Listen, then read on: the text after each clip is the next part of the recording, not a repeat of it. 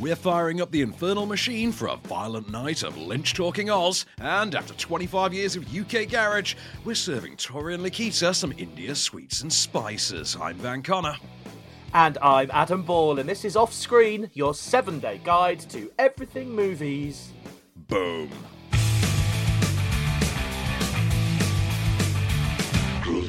Hello and welcome back to the show. We are going to start, as we always do, with some brand new movies that are out this week. So, we are going to start with Tori and Lokita. Yeah, this one, I'll be honest with you, I didn't know an awful lot about this one going in going in. I knew that it was a foreign language drama. I knew that it referred to the two central characters. And I'll be really honest, I thought this was some sort of romantic drama. And then I watched it and discovered no, no, it could not be further removed from a romantic drama. So the best way to describe this takes place in present day Belgium. is about two young African immigrants, uh, Tori and Lokita. Tori is, I think, uh, a, like like a nine, ten year old boy. Lokita seems to be 14, 15 years old.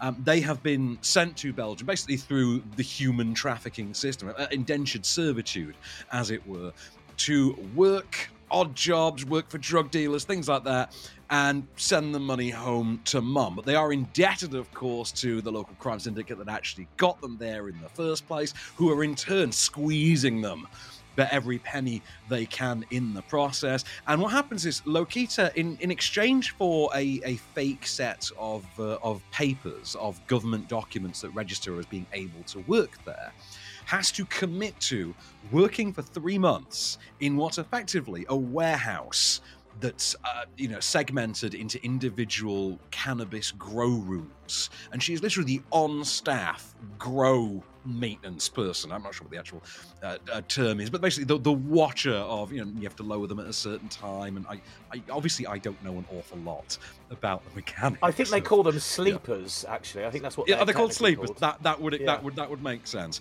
And it is about how she has to deal. She has to deal with her isolation there. In the meanwhile, Tori is looking for her as well. He, that they're cut off from communication. She's not allowed her mobile phone because you know she's told the police can track those even when they're turned off, etc. Um, this is is only about 88 minutes long, and it is fascinating. It's a harrowing drama but it's really something. So, uh, cast that you've got in here, you've got uh, Joely Mbundu as uh, Lokita, who I think is, is really the central of the the more central of the, of the two characters. And oh wow, what a performance! You know, I'm, I'm I'm I'm always a fan of pointing out how some foreign language performances can transcend the language barrier to the point you get quite an investor, investable turn, quite an emotive performance, quite nuanced. Uh, this mm. is decidedly one of those. I also really like uh, Pablo Schils as Tori, uh, who has this kind of really lovable precociousness about him without being annoying. You know what I mean? Because he's he's the little boy character who can be annoying really easily in more or less any movie, but somehow he, he manages to uh, negate that. Um, you've got just a murderous row of uh, you know unlikable criminal you know exploiters you know to, to, to, hand. I really like the way that they have they have sort of framed uh, Belgium here as as this you know enabling seedy criminal underworld. It does not go where you think it's going to go. It is blunt, it is harsh. I really liked it. I will say it's one of those annoying cases where more happens in the last 10 minutes than happens in like the hour before it. Like it does feel like they kind of race to the finish line. You do feel like the really punchy 88 minute runtime may have necessitated that. This feels like it could have been like 105 minutes, like maybe there's an extra 15 that's meant to be on there. You know, yeah. kind of kind of an idea.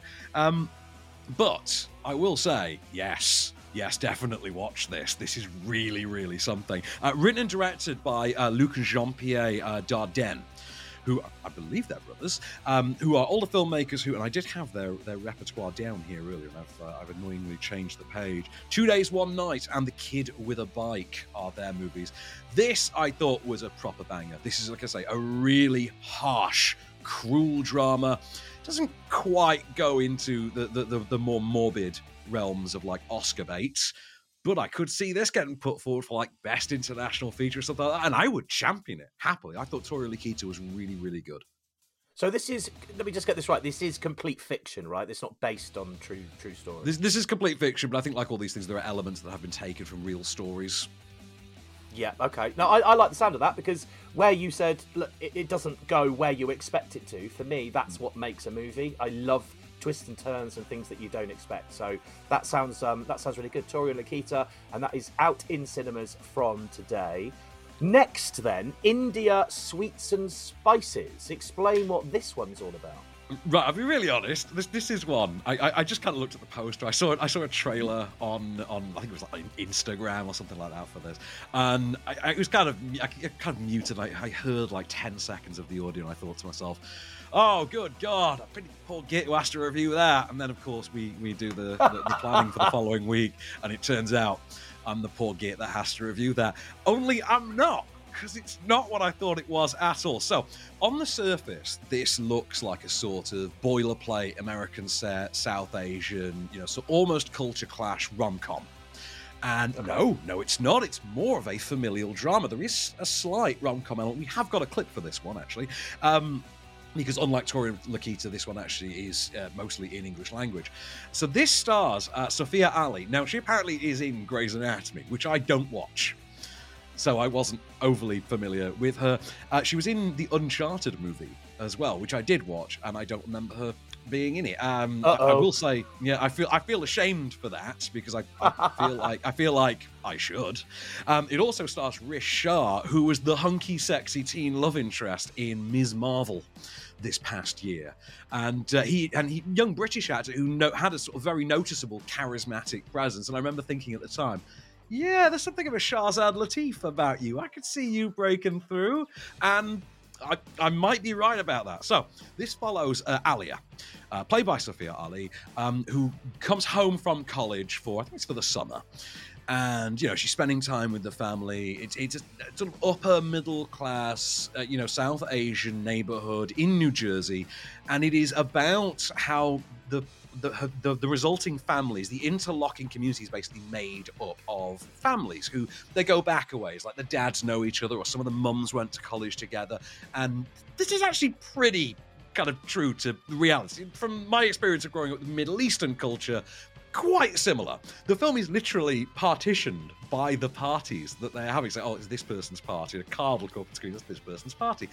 and so what you have is uh, Sophia Ali meets Rish Shah's character, who works at the local Asian food store, where they go where they go before all of these parties to stock up on very specific supplies. For instance, like there is a specific kind of biscuit that they always serve, which is that are only sold in this store.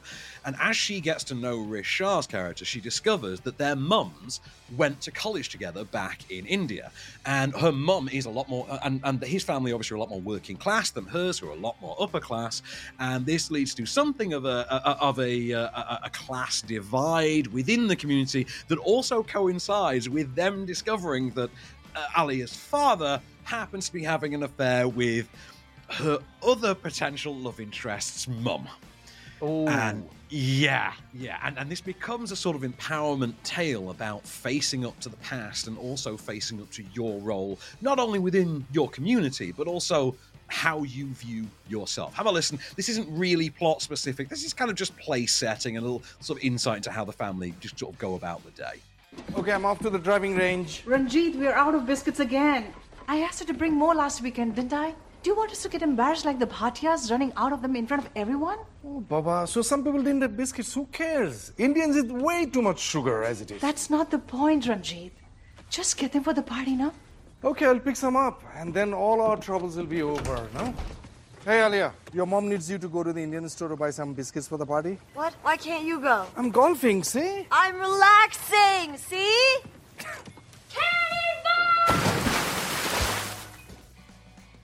So you mentioned about Alia kind of realizing and figuring those things out. I'm guessing there's more than just one secret here there's a lot more under the, it, it's one of those stories about the, the, you know the multitude of secrets that exist behind you know the seemingly perfect curtain of any community I, and, and it is interesting as well that on that you could supplant this for a number of different cultures around the world. Like you could do this with Middle Eastern culture very easily, for instance. But for me, it was a really well written set of relationships that really pulled this together. Um, I didn't think they didn't quite hang as much on Rish Shah and, and Sophia Ali's sort of natural chemistry and overt sexiness as I expected they would, to be really honest. Like, if this was coming from a trashier filmmaker, you, you get the impression they would have. Um, but Geeta Malik, who's written and directed this, does seem more fixated on the more dramatic, dare I say, and I don't want to say this in, in a sort of negative connotation, but soapier elements. Um, you heard in the clip there, you will have heard uh, Manisha Koirala as uh, her mother Sheila. Uh, I think it's um, Adil Hussain who plays Ranjit, her father, and they are very good, very good in this. I think um, the character of Sheila in particular really gets a solid turnaround here.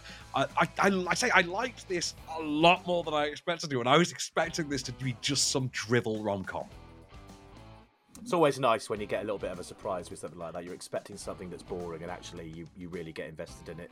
Uh, so that's India Sweets and Spices. Again, that is also out today in cinemas. Now, have you ever imagined Santa Claus with guns and knives? Because that's what you're going to get next. We are going to review Violent Night in just a minute. Stay there.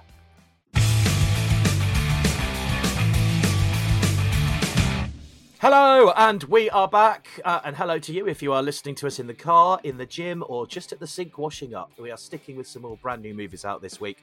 This one I have been waiting to chat about with you, Van. We're talking Violent Night, which is out in cinemas today. I think we've spoken about it on this podcast before, and you kind of said it's mixture of Die Hard and Santa.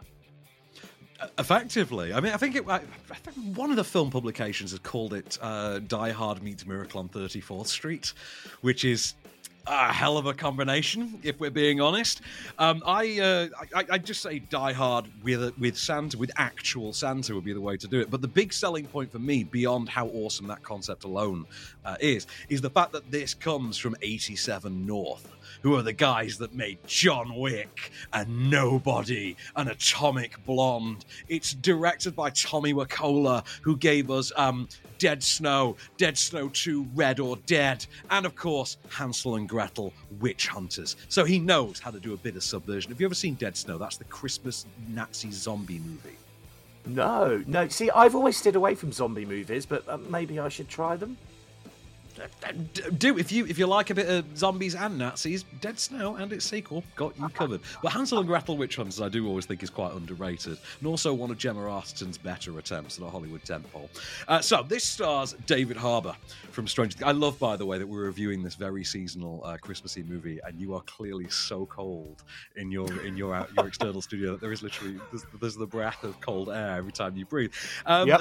so David Harbour is Santa Claus, and this is this is present day. It opens with Santa being quite jaded, drinking his sorrows away at the bar on Christmas Eve before he sets out to do the next batch of presents, and and he's he's, he's obviously he's he's feeling a bit like people don't appreciate him anymore. People don't really believe in Christmas. They just want their toys. They just want they just want their video games. That's another thing he's sick of. They don't, they don't even make toys anymore. It's- all he's doing is delivering Amazon packages. Effectively, they even have a gag that he comes Ah. down the chimney and under someone's Christmas tree are just Amazon packages. So he's quite jaded about it. And he, as he says, there's a good chance this could be his last Christmas. And it might be, but not for the reasons he thinks. So it turns out that this house he's going to see next, which is the Lightstone family mansion, which is, you know, one of those nice, fancy, rich people mansions that's isolated with all their uh, own private security, etc. Home Alone house. F- fancier than that. That actually at least was in the suburbs. This is like out Oh. in the woods kind of thing. This is like a, a rich person's house. It's a proper rich person's house. And uh, we quickly discover that the uh, the matriarch of the family, Beverly D'Angelo, uh, plays her. The matriarch of the family is in bed with the U.S. government. She's like a defense contractor, and she literally has a vault in the basement with hundreds of millions of dollars in it. And her, you know, her dysfunctional family uh, think uh, Knives Out, that kind of family dynamic. They all have their own beefs with each other and their own little squabbles. And as they're getting into this squabble, which this year does seem to revolve around who's going to take over the family business, um, wouldn't you know it, terrorists show up, led by John Leguizamo. And they take the family hostage so that they can rob the $640 million of. Oh, no, hang on, that's the other Christmas hostage movie. Sorry. This is $300 million of, uh, of, of just cash Die Hard's negotiable bearer bonds. I still don't. I'm gone 39. I don't know what a negotiable bearer bond is. Um, I only know because of Die Hard that that is a thing. Anyway, John Leguizamo is the Hans Gruber. He turns up to do his terrorist thing. He's going to rob the vault. He's going to take the $300 million. But he hasn't counted on the fact that Santa's come down the chimney at the worst possible time. And one of his goons catches him. In the act of delivering the presents, assumes that he's just some idiot in a Santa suit, beats the crap out of him, or tries to, and very quickly gets his ass handed to him because get this Santa's a badass. Have a listen. What is it that you want exactly, Santa? I want you to put down your weapons. I want you to let this family go. And then I want to find my reindeer and I want to continue delivering my presents. Security guard who's watched too many action flicks? Some loser ex-cop stuck in the mall playing dress up with fat kids on your lap? Stop me when I get it right. It's a little more complicated than that. Not to me, it's not. Because I want to make it my personal mission, my holiday to-do list, to find you and to end you. That is a terrible thing to want for Christmas. Maybe you and I should discuss that in person. Santa Claus is coming to town. So I'm assuming they lull you into a kind of a false sense of security at the start, where you think it's just a, a little kind old Santa Claus who can't really defend himself, sorting this out, and then suddenly, wham bam, he's a badass. Well, I mean, by starting with him quite drunk and sweary in the way they do, they kind of very they, they kind of tip their hand early on as to what kind of guy he is. Right. There are layers to him that do do peel back as this goes on. You learn he's a lot closer to. Uh, something more like Krampus at times than, than Santa Claus. Um, this is this is absolutely brilliant. Like this, I, I- was I was gunning for this to be kind of disappointing, if I'm honest, because it's such a good concept, you know. Yeah, and yeah. They, they do movies like this. We get one every couple of years, and they never quite live up to, to, to the potential. Uh, this turns out to be the right mixture of silly and sadistic in the in the exact right hands. Like this, handing this over to the 87 North guys and having David Harbour be the dude, having John Leguizamo as that villain. As you can hear from the clip, there is a certain visceral nastiness that John Leguizamo brings to this. And he was in the menu recently, having a ball in that, chewing the scenery in that. He's he's great in this. Uh, fun sport cast, Alex Hassell in there, um, Beverly D'Angelo. Beverly D'Angelo, such a scene stealer, and of course. You know the star of, of another iconic Christmas movie in her own right because she's you know she's she's Mrs. Griswold in, in the National Lampoon series. So of course she's in National Lampoon's Christmas Vacation. So when I start watching this every single Christmas for the rest of eternity, I'll be watching her in two Christmas movies um, from now on. Just really brutal and violent. The action scenes, as you expect from an 87 North movie, the action scenes are terrific. Like they know how to stage, they know how to choreograph because they're all stunt, they're all stuntmen. The guys that design this stuff, 487 North, 87 North themselves are all ex action guys. They're all ex stuntmen. I mean, their founding member is, you know, Keanu Reeves' Matrix stunt double who wound up directing John Wick. Um, it's an absolute banger. In no way does it disappoint. I think it's quite tidy and short. It's about 108 minutes long. It's not overly long. It's not overly. Sh- it's not you know a disappointingly short. David Harbour is absolutely brilliant as badass Santa. And at the same time that you do think, oh yeah, but he's, he's going to be Santa, he's kind of indestructible, he's going to be like a superhero movie. He is, but he's not. They they do seem aware that there are limitations to him. So you can, for instance, you can kill Santa, and the movie does kind of push you up to that line and, and make it a, an actual thing that could feasibly happen, could you know work as a substantial threat.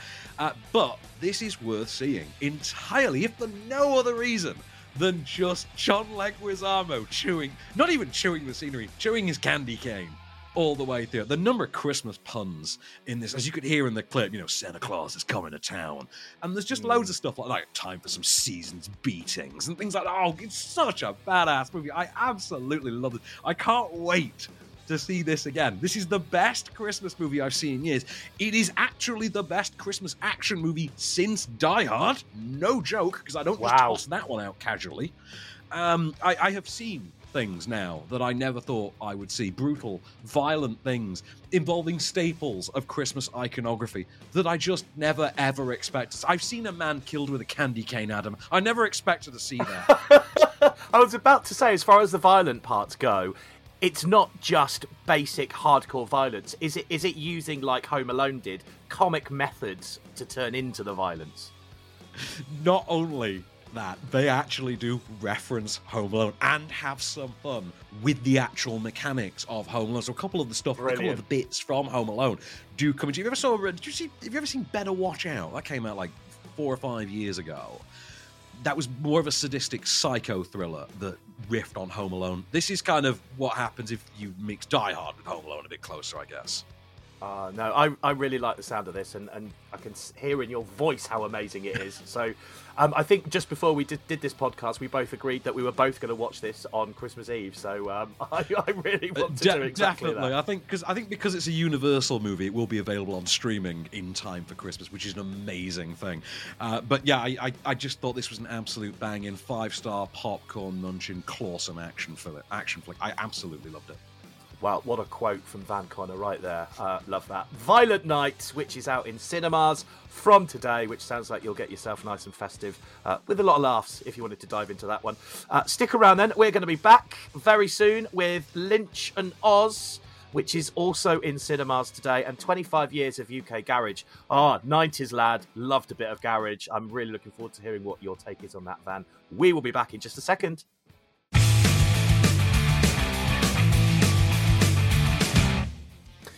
Hello, and we are back. Uh, so many new movies out this week. We're going to stick with them. So, first up, Lynch and Oz. Now, without obviously pointing out the obvious here, this has connections with The Wizard of Oz. Uh, well, yeah, and David Lynch in particular. So I, I believe it or not, I, I somehow did not know this about David Lynch that the man is obsessed with the Wizard of Oz. Um, I think it's just something that I just just thought it was coincidence that it came up so often in his work. And when it's all laid out for you, yeah, you start to see a pattern. So, uh, written and directed by Alexandre Philippe. Now, until you, I, I didn't know the name until I pulled it up and realized, oh, this is the guy who made 7852, which is the movie about Hitchcock's Psycho, uh, Leap of Faith, William Friedkin on The Exorcist, and The People versus George Lucas. So obviously, a guy that kind of knows his stuff when it comes to making documentaries about films and filmmakers. And here, he's done something quite interesting. What he has effectively uh, put before us now is a series of video essays by notable contributors from the world of film, like Karyn Kusama, um, Justin Benson, Aaron Moorhead, John Waters, pe- people like that. And they all offer their own takes on elements of David Lynch's work and how they pertain to his love of the Wizard of Oz. And say it's not even it's not even a talking head documentary. It's literally a video essay. So it's mostly played over clips, and, and in most cases even wordless clips. Have a listen. This is this is kind of indicative of the kind of thing you're in for. I do see the story of The Wizard of Oz as the story of David Lynch himself becoming a filmmaker. David has gone over the rainbow from the very first film ever. He lives in a different reality than you or I do, and that's quite obvious.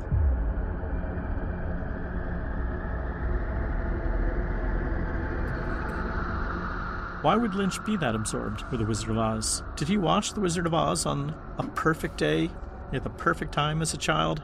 And it's sort of baked into his subconscious? I loved. I just love the quote in there. David Lynch was over the rainbow from the very start. Just brilliant. Well, this is one of those things where I think you'll you'll actually be able to relate to this because it it, it transcends movies in a way. Um, everyone everyone who's a creative, as you will well know, I mean, you're, you're a songwriter yourself, so there'll be songs that have stuck with you. There'll be there'll be songs that define you as a person. Me, uh, and you know, as, as I relate to film, it's always been James Cameron and Terminator 2 and Aliens, and that's my touchstone. And this is a, documentary that very much, I'm saying documentary, it is more of an art piece, or an analytical art piece, but it really does explore what that cultural touchstone means. In this, in this one case to this one person, admittedly, but there is something universal about it. There's something quite emotive about it. You, you, you we capture that feeling quite well. I found myself watching this and thinking about myself and James Cameron, or you might, you know, hear it, think, think of yourself and Oasis, or you know, or whatever your one is. It was a really captivating piece I think it's something where even if you're not a David Lynch fan, for how wacky and weird and wonderful David Lynch is, and how much of an oddball he is, but also how universal and how beloved The Wizard of Oz is, I think this is something that could, a lot of people could get into. It doesn't uh, uh, doesn't overstay its welcome, even though it's actually quite long. It's 108 minutes long, so it's 10 minutes short of two hours.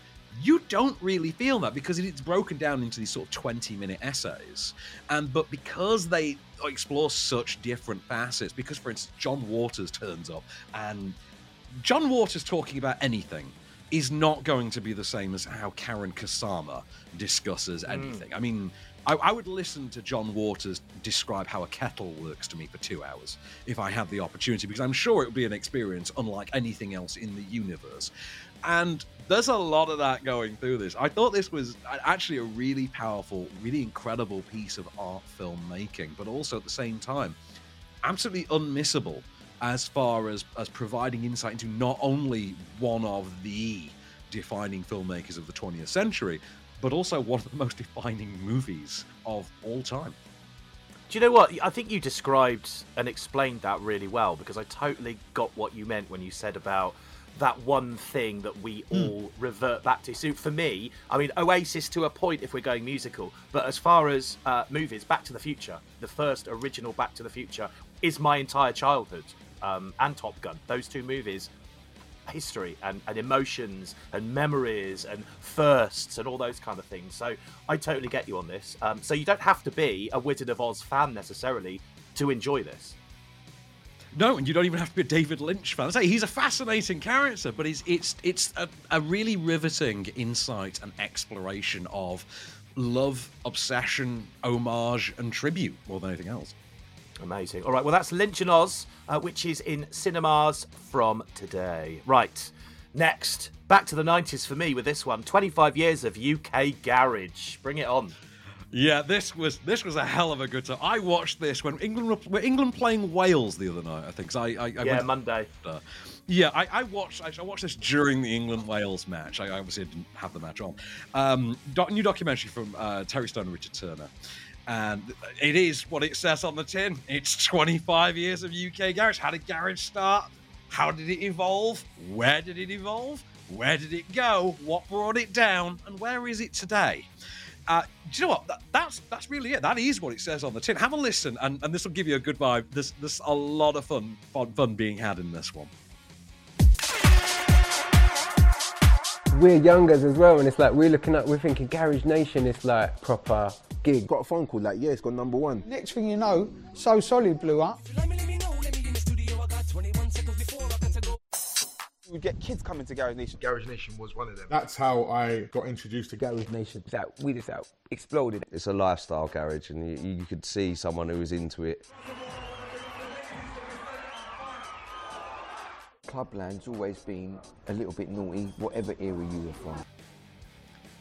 Oh, do you know what? I'm sold. I mean, just listening to that with the, with little bit of music excerpts, excerpts in there. I mean, that took me back to my Citroen AX GT, K-Ci and JoJo, All My Life, Garage Remix, 1999. Absolute heaven. Love it.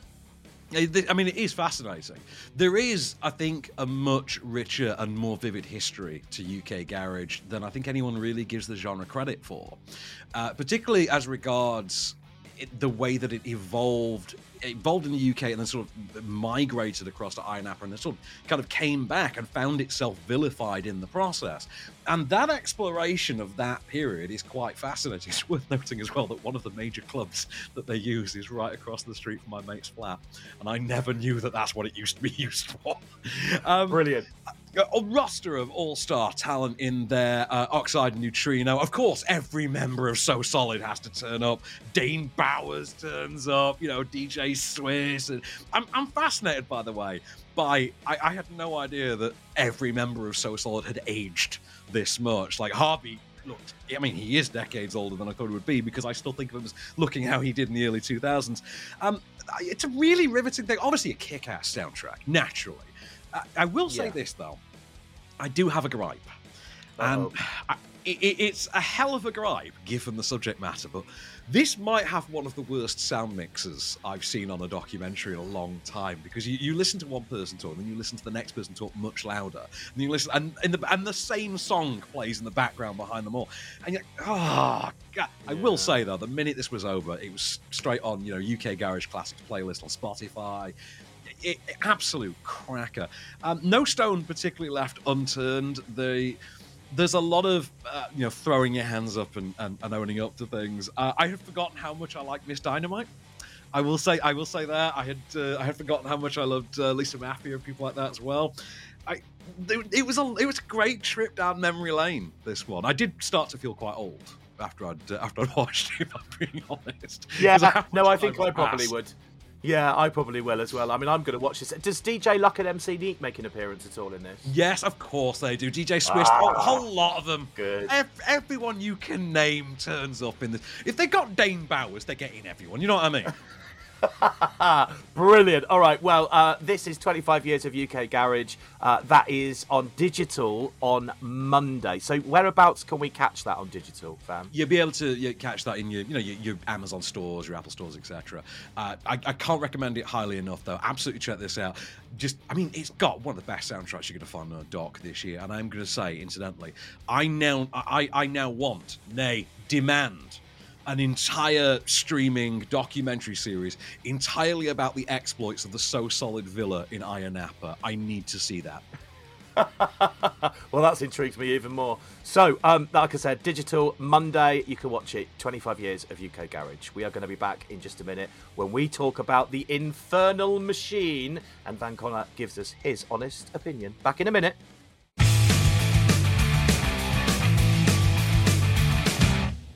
So then we are back for one last ride, and yes, you guessed it, there's another new movie out this week The Infernal Machine.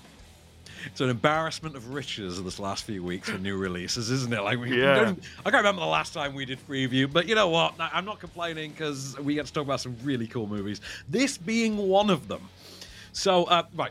But I'm going to throw my hands up and say for the longest time, I thought this movie starred Stephen Lang because the poster is just a close up of a face that looks an awful lot like Stephen Lang from Avatar's face. Turns out, no, it's Guy Pearce.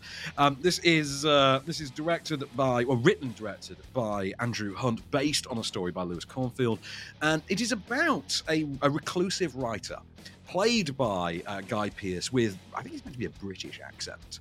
He has written a book uh, known as The Infernal Machine, and it's kind of a lot like Catcher in the Rye. The idea is that this book has been read by an impressionable young man at some point, who has then gone on a killing spree and blamed having read the book for that he now so the writer now lives in seclusion. The young man's been in prison for 17 years. He's played by alex pettyfer uh, one day out of the blue our intrepid author guy pearce starts receiving uh, a series of fan letters from an aspiring another aspiring author. And it starts to remind him of a, a young student that he had once upon a time when he came up with the infernal machine. He wants no part of this this fan. He, he he doesn't like communicating with the outside world, but these letters start mounting up, and he starts to let his guard down ever so slightly and become involved, almost almost getting attached, as it were. But before long, as they start arranging a potential meeting between the two, for instance, things start to well, they, they start to not add up quite as much. And then very, very strange incidents start to occur in his very insular and isolated little world. And well, yeah, this way badness comes. Have a listen. This is a message for William DuKent. This is Bruce Cogburn. Mr. DuKent. Mr. Dukent? I'm calling in response to the letters I've received from you. I'm not sure how you found me, but your letters constitute harassment. So please stop sending them. You're that writer of The Infernal Machine. I remember them pulling it off the shelves because of a shooter from Knoxville. Here's the reason I never wrote a second book. The right combination of words will make a man do just about anything. The 17 year old killed 13 people after reading the controversial novel, The Infernal Machine. You know it gets real when there's a drone over the speech. You know it's going to really hit the what's it, you know? yeah, you do, don't you? as soon as you get that, mm, Yeah, yeah. yeah. I So like the used sound of have- this. Yeah, we used to have the bwam whenever things were meant to sound epic in movies. We had that for like three or four years. Every time a movie wanted to be epic, it was bwam. Yeah, same kind of same kind of thing. Uh, this this will really float your boat, Adam. This is a really really solid thriller. It's kind of meta in a strange way, but at the same time, it it, it keeps you guessing. It's not going to go in any direction that you think it will. When this started out, when, when I was as I started watching this, my first thought was, oh yay, another riff on like Secret Window. We don't get like four or five of these direct to video a year. Good lord. Um, also, what the hell is that accent that Guy Pearce is doing? I really loved this. I thought this was great.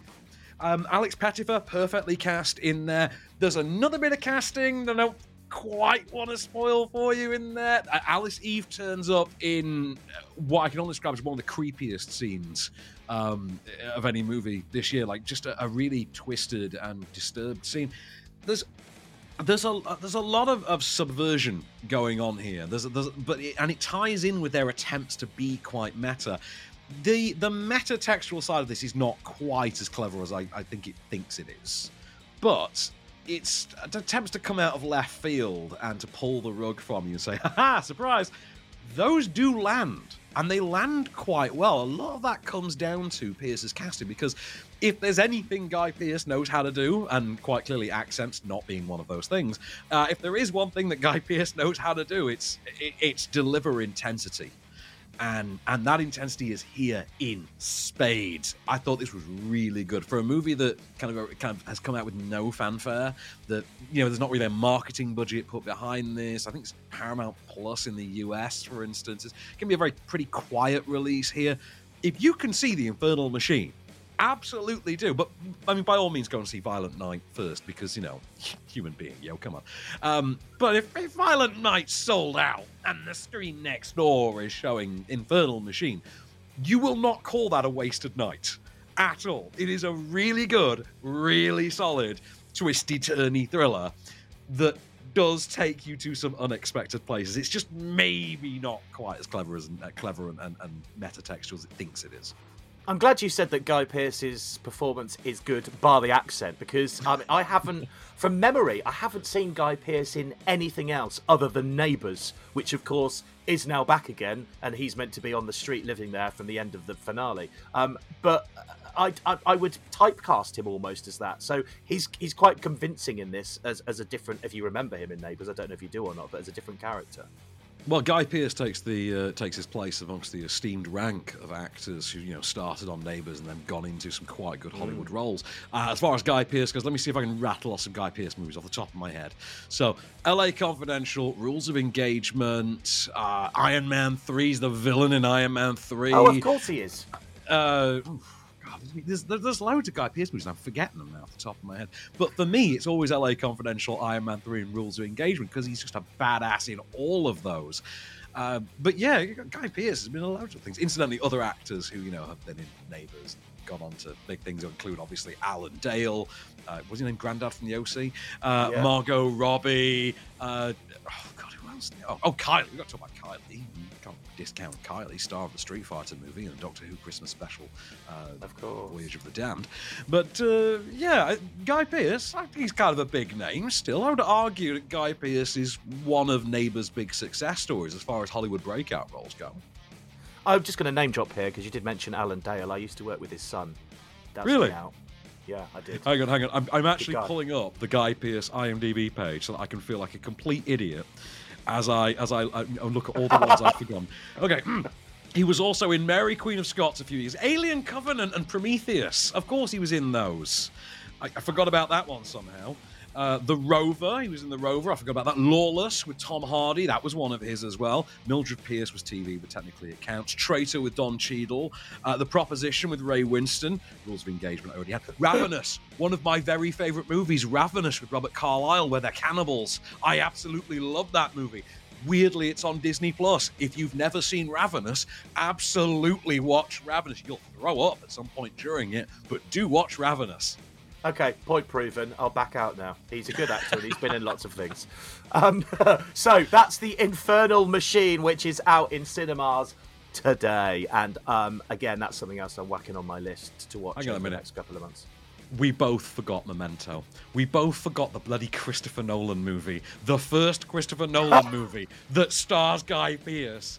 Of we course. both forgot that. Good lord, I'm slipping in Oh. my old age. What are we even doing doing a movie podcast if we forget I something know, like I know, I know. For shame, for shame. Well, um, next week then we have got the Silent Twins to talk about. Have you seen that yet, Dan? I've not seen that yet. That's Letitia Wright. I'm looking forward to that one. I like Letitia Wright. I gotta be honest. I mean, outside of some of her real world controversies, obviously, but she's a good actress. Uh, Anonymous Club, which I have no idea. I've not even seen the trailer for that one yet.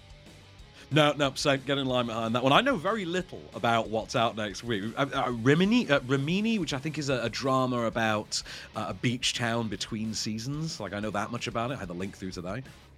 Nocebo. I'm a presu- I'm a presuming I've pronounced that correctly. Yes, Nocebo. I know that's the movie, new movie from Vertigo, so I'm quite looking forward to seeing what we get out of that one. Uh, Charlotte, I don't know anything about as well, and a love song is out next week. It's quite a quiet week for releases next week because I think, if I'm not mistaken, I think next week was meant to be the original release week for Avatar 2, and then it got pushed back a week. So I think they were just trying to get everything big out the way. You know? Yeah, I cannot wait to review that, and I'm going to do my best to watch that before we talk about it as well because I loved the first Avatar. But um, so yeah, we've got all of those to come next week. So hopefully you can join us. And uh, until then, I've been Adam Ball. I've been Van Connor, and we shall return.